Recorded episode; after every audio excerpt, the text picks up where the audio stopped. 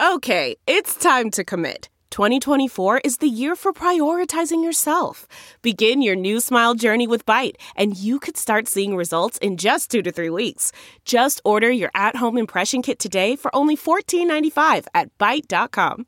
Byte Clear Aligners are doctor-directed and delivered to your door.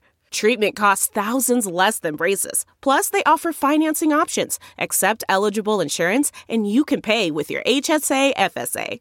Get 80% off your impression kit when you use code WONDERY at Byte.com. That's Byte.com. Start your confidence journey today with Byte. Delve into the shadows of the mind with Sleeping Dogs, a gripping murder mystery starring Academy Award winner Russell Crowe. Now available on digital. Crowe portrays an ex-homicide detective unraveling a brutal murder he can't recall. Uncovering secrets from his past, he learns a chilling truth. It's best to let sleeping dogs lie. Visit sleepingdogsmovie.com/Wondery to watch Sleeping Dogs, now on digital. That's sleepingdogsmovie.com/Wondery. Hey, y'all. Welcome to the Girlfriend's Guide to Sports podcast. My name is Claire Coles, and this is your weekly update. It's Monday, November 7th. Let's start with what you missed over the last week. Then we'll move on to what to watch this upcoming week in the world of sports.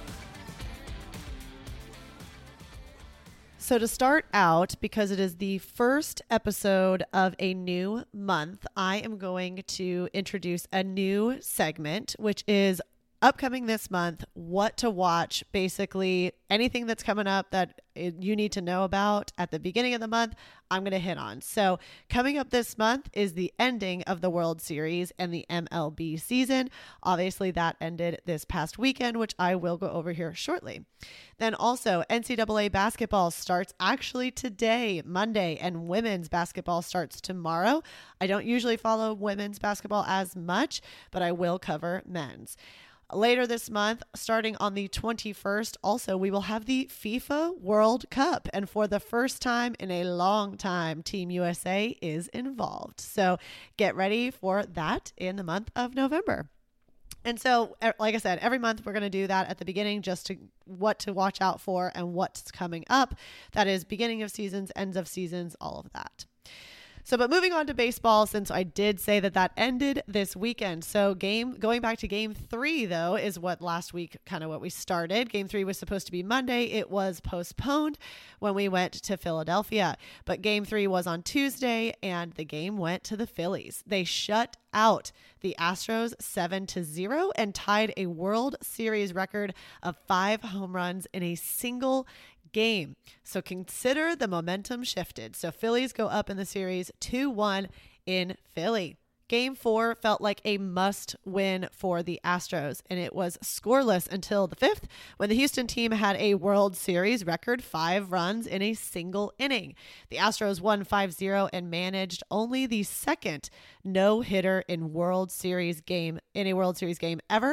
The last was in 1956, and that was by one pitcher. So this was a combined pitching effort, aka it was a combined no-hitter. So the series is even 2-2, and we know we're at least heading back to Houston. Game 5, final game in Philly, was on Thursday, with the Eagles actually playing the Texans on the same night. So that was Philly playing Houston and Philly playing Houston, either on the NFL field or the MLB diamond. So this was the final home game for the Phillies, and man, it was a close one. Astros struck early, scoring a run in the first inning on the night that was supposed to be a big pitching battle between Snydergaard and Verlander on the mound. The Phillies' Kyle Schwarber only needed one pitch before slamming a home run to tie the game. Then Pena answered with a home run for the Astros in the 4th to go up 2-1, and Altuve scored in the 8th to give the Astros the 3-1 lead. Thank God they did too, because the Phillies were setting up a nice rally in the 8th, scoring a run with pitcher Montero, and Chas McCormick had an amazing catch in the 9th, which saved the Astros from a tied game. So the Astros lead the series 3-2, going home to Houston. Now, Game 6 was back in Houston on Saturday night, and the Astros could settle it all at home. We were scoreless up until the sixth inning when starting pitcher Valdez was still pitching for Houston when Kyle Schwarber again home runs and put the visiting team up 1-0. But the Houston team immediately answered in the same inning that started with a pitch hitting the batter. Altuve and Pena got on base with one out before Alvarez came up to the plate and put it all away. His home run went 450 feet and brought the score to 3-1. The Astros tacked one more on there for good measure, but it didn't matter. The Phillies never came back, and the Astros are your World Series champions. This was the first home team to win since 2013, and Pena is the first position player rookie to win World Series MVP. Finally, Dusty Baker gets his ring.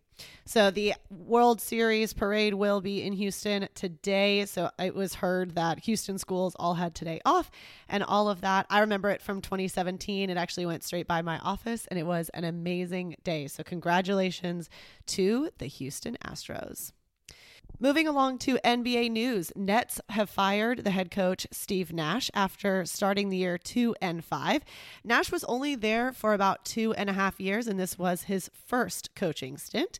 Surprisingly, the lead name to succeed Nash is the Celtics suspended coach Ime Udoka. This firing, and there was more of a mutual agreeing to both part ways, is totally not in any way related to the next story or any player issues. Just kidding. The Nets finally suspended Kyrie Irving on Thursday for quote unquote at least 5 games due to posting an anti-Semitic video. But pretty much they are punishing him because he didn't apologize for it. So what the order was Kyrie Irving posted this video that had anti-Semitic views in it. Then he didn't apologize for it, completely stood behind it. Then he gave some money to a Jewish foundation, then continued to not apologize for it. And then he was suspended for 5 days and apologized for it. So really not sending the right message that actually saying things that are anti-Semitic should get you suspended, but basically not apologizing for it did. So not a good look for the NBA or the Nets. Again, there's a reason why these two stories have come out in the same week. Moving along to college football, week 10, and oh, what a week it was. It was the weekend of the big showdown between the CFP poll #1 ranking Tennessee and the #1 in the AP poll, or AKA #3 in the CFP poll, Georgia. So Tennessee was going to lean on its offense and its Heisman candidate quarterback, while Georgia was going to lean on its defense. So who wins, offense or defense? Georgia had only allowed 4 touchdowns this entire season before heading into this game, and Tennessee has averaged over 40 points per game. So all of this was the setup in the deciding SEC East game. And that was pretty much over by half because Georgia was leading 24-6, and it actually took until the 4th quarter before the Volunteers scored their first touchdown. So Georgia wins this matchup and the game 27-13. #2, Ohio State had a lot of trouble with the wind in Evanston and tied with Northwestern at the half 7-7, but the Buckeyes pull it out at the end to win 21-7. #4, Clemson had no ranked opponents left on its schedule after last week, but the Fighting Irish said, do not forget about us. And they were up 28-0 at one point. Also, Clemson didn't score until about 10 minutes left in the entire game. Clemson loses 14-35. And just like that, 2 undefeated teams go down. #5, Michigan played with its food a little bit against Rutgers, trailing 17-14 at half. But then the Wolverines scored 28 points in the 3rd and won handily. #6, Alabama played at #10 LSU in the battle for the SEC West, and the Tigers came out to play. No crazy turnovers, no amount of penalties. LSU simply played well and beat the Tide. There were 8 lead changes in this game, and it did end up going to overtime. LSU went for the win and the 2-point conversion rather than just the extra point. And man, that call paid off. LSU upsets the Tide by 1 in overtime, and Saban's CFP hopes die in Death Valley. Number 7, TCU had yet another comeback win, this time against Texas Tech. They win by 10. Number 24, Texas came out swinging, scoring 31 points in the first half against number 13, Kansas State. But we've seen them blow that lead before. Kansas State did try to make a comeback, but they fell about a touchdown shy. Despite 8 players being suspended from last week's Michigan scuffle, the Spartans had a great comeback win this week, beating number 16 Illinois 23-15. This is a pretty bad loss for the Illini after they were a 16-point favorite. The wheels are completely coming off now for number 18, Oklahoma State. After being shut out last week, you wondered if they could bounce back or they would just come out completely defeated. And well, they came out completely defeated as they lose again this week, 16-37 to the Jayhawks, whose starting quarterback is still out. Number 20, Syracuse was without their starting star quarterback, and it did make all the difference. They got 2 interceptions and still lost to Pitt by 10. Number 21, Wake Forest played number 22, NC State, and even though 3 turnovers is better than last week's 8, Wake loses again. NC State wins 30-21. Number 23, Oregon State was newly ranked but lost to unranked Washington after the Huskies scored 10 points in the final quarter to come back and win. Now the Huskies might be ranked. And finally, SMU-Houston game has set records for the most points in an FBS regular season game with 140 points, as the final score was 77-63. Also in this game, the most in NCAA history of 16 touchdown passes in a single game. It was 56-35 at half. So this was more of a basketball score compared to a football score. Moving on to the NFL for Week 9, 8 games were within a score, and that's a lot considering there were 6 teams on a complete bye. The Eagles had an easy test with the Texans on Thursday Night Football, winning 29-17. The Chargers kicked a game-winning field goal to beat the Falcons after a crazy play that looked to have 2 fumbles, but then it was called down. The Dolphins scored 14 points in the second and the third quarter to go up over the Bears to win by 3. Joe Mixon had a day against the 2-7 Panthers. The Bengals put up 28 points in the second quarter, and Mixon personally had 5 touchdowns. Thank you, Mixon. That looked great for my fantasy team. The Packers must be reevaluating all of their life choices after losing 15-9 against the Lions this weekend, who only had 1 win before this weekend. They go to Dallas next, or the Packers do. The Patriots sacked Colts quarterback Sam Ehlinger 9 times to get their win 26-3. The Jets-Bills game went back and forth before the Jets held off a 4th and 21 Hail Mary. The Vikings scored 13 points in the final quarter to keep their 7-1 record intact, beating the Commanders by 3. The Seahawks have bounced back nicely from the beginning of the season, beating the Cardinals this weekend by 10. The Chiefs beat the Titans in overtime after scoring 8 points late in the game to tie. Tom Brady also adds a W and another record to his name. This time it's for 100,000 yards in his career. He also scored the game-winning touchdown in the final minute of the game. In off-the-field news, the Colts have fired their head coach, Frank Reich, in his 5th year on the team. The Colts were 3-5 so far this season. Overall, his record with the team was 40-33 and 1 tie. Really, it was kind of the final loss of last year that probably hurt him the most. They lost to the 3-14 Jags by double digits, and that made the team miss the playoffs. So he was already on rocky ground and pretty much on the hot seat before the season even started. So we're going to go over the standings after Week 9, since they're a little bit over halfway through his season. The Eagles lead the league, being the only undefeated team left, 8-0. The Vikings, also in the NFC, are the highest next team at 7-1. Then we have 6 teams with 6 wins, and those are split between the 2 conferences, the AFC and the NFC. The Texans remain the only team with a single win. Moving on to golf, Russell Henley was 6 shots ahead of everyone else heading into the final round on Sunday at Mayakoba, and he held on to 4 of those, only making 2 bogeys the entire tournament, and both were on Sunday. This was Henley's 4th PGA Tour win, but his first in 5 years. His 23 under par score ties the tournament record, which makes sense since he didn't have a bogey till that final round. Also, PGA Tour news, the 7th edition of The Match will be played on December 10th with teams of Tiger Woods and Rory McIlroy versus besties Jordan Spieth and Justin Thomas. The Match will tee off at 6 p.m. on December 10th for a 12-hole competition and will raise money for Hurricane Ian relief. I also have 2 tiny tidbits, one for hockey and one for motorsports. Alex Ovechkin scored his 787th goal with the same team. This is an NHL record.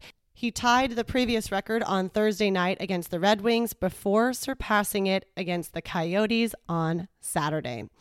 Also in the motorsports news, the MotoGP season has ended in Valencia over the weekend, and after a tight comeback season, Ducati won the World Championship with number 63 Pecco Bagnaia. This is the first championship for Ducati in 15 years. That is 5,534 days between victories for the manufacturer, and the last Ducati rider to win was Casey Stoner. Also in a storybook ending, the final race of the year was won by Alex Rins, who rides a Suzuki. This was the final MotoGP race for Suzuki that they will ever race as they are exiting the league. A little Olympic news. The World Gymnastics meet is over, and it was a great competition, but it was definitely a tale of two sides. So on the women's side, Team USA won its 6th consecutive world team title. This has never been done before, so nice job, ladies. Brazilian Rebeca Andrade became the first woman from South America to win the all-around world title. She beat American Charlize Jones by 1.5 points. Host Great Britain also got a gold in the floor exercise with Jessica Gatarova, who beat her twin and the Americans Jordan Chiles and Jade Carey, who got silver and bronze. Charlize Jones also won silver in the all-around and the uneven bars. It was a battle of the Americans on the vault, with Carey edging out Chiles for the gold, so we took 2 of those podium spots there. The only event that the United States did not have a woman on the podium for was the balance beam, and that was because Japan bookended that podium with Canada smack in the middle.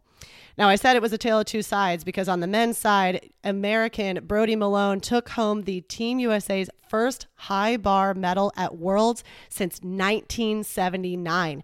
He beat Japanese Hashimoto, who is the world and Olympic all-around champion, by 0.1 with a score of 14.8.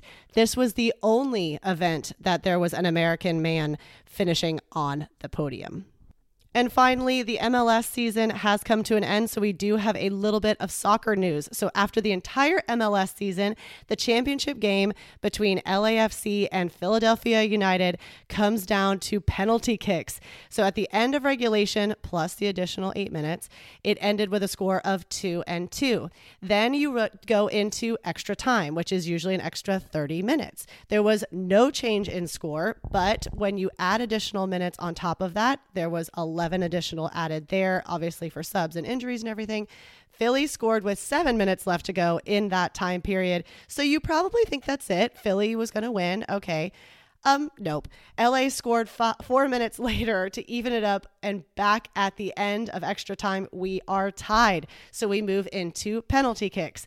And LAFC dominated those, scoring 3 to Philly's 0. So credit to LAFC's goalie, who saved 2 goals in penalty kicks.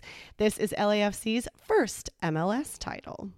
Moving on to what to watch this upcoming week, we have only 3 games on for the NBA. The Knicks at the Nets at 6:30 on ESPN. This is Wednesday night, followed by the Battle of LA, the Lakers at the Clippers at 9. And then on Friday, the last NBA game televised is the Timberwolves at the Grizzlies at 8:30 on ESPN. However, we do have NCAA basketball starting up tonight, with 11 ranked teams in action. I will not be going over these. How I usually do it is if there is a ranked versus ranked game on, that is when I will announce it on the podcast, because otherwise I would be sitting here naming basketball teams for 20 minutes. So there will be 11 teams in action on the first day that is NCAA season, which is tonight. We do also have games televised on Thursday, a ton of games in action on Friday, and one on Sunday. For more specifics on that, check out the blog, The Girlfriend's Guide to Sports, because I do list them all out. In the world of college football for Week 11, we have four great matchups.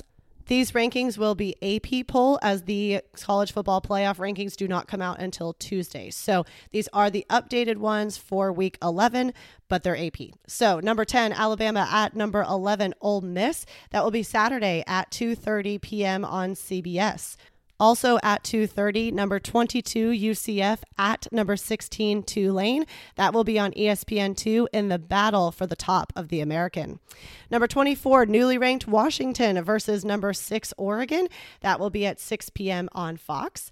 The game day game of the week will be number 4, TCU at number 18, Texas. Again, that will be at 6:30 on ABC. Followed by a great ACC matchup that I think should be pretty close. Number 15, UNC with their amazing quarterback Drake Mays against Wake Forest and Sam Hartman. That will also be at 6:30 on ESPN2. For the NFL, Monday Night Football tonight will be the Ravens at the Saints at 7:15 on ESPN. Thursday Night Football for Week 10 will be Falcons at the Panthers at 7:15 on Prime. Sunday, we start the day early at 8:30 a.m. on NFL Network with the Seahawks at the Buccaneers. They will be playing in Munich this time. Then we have 7 games at noon. The Fox games are Vikings at the Bills, the Lions at the Bears, and the Saints at the Steelers. Then on CBS, the Broncos at the Titans, the Jags at the Chiefs, the Browns at the Dolphins, and the Texans at the Giants. At 3:05 p.m. on CBS, you can catch the Colts at the Raiders. Hopefully Sam Ehlinger can manage not to get sacked as many times. Then at 3:25 on Fox, you either can catch the Cowboys at the Packers or the Cardinals at the Rams. Sunday Night Football will be the Chargers at the 49ers at 7:20 on NBC. And next week's Monday Night Football is the Commanders at the Eagles at 7:15 on ESPN. This weekend for the PGA Tour, we head to Houston for the Cadence Bank Houston Open. Round one will begin Thursday. These times are estimated. It should be noon on Golf Channel all week. Friday, you can catch round 2. Saturday will be round 3. And the final round on Sunday. Again, all of that should be at noon on Golf Channel. We also have a couple of hockey games televised. Tuesday night, the Oilers at the Lightning at 6:30 on ESPN, followed by the Predators at the Kraken at 9. You can also catch the Wild at the Kings at 9:30 on Hulu. Then on Wednesday, the Penguins at the Capitals at 6:30 on TNT, followed by the Wild at the Ducks at 9 p.m. Then rounding out the week Sunday, the Capitals at the Lightnings at 6 p.m. on ESPN. And finally, rounding out the week, we have a women's international friendly soccer match between the United States and Germany at 6 p.m. on Fox Sports 1 on Thursday, or you can catch that at 4 p.m. on ESPN on Friday. That wraps it up for me this week. There is obviously a ton going on now that the MLB season is over. We also wrapped up MotoGP as well as World Gymnastics Meet, but we've got tons going on with the start of men's NCAA basketball. So check out the blog, The Girlfriend's Guide to Sports, for more stories and more times and games. And I'll catch y'all next week.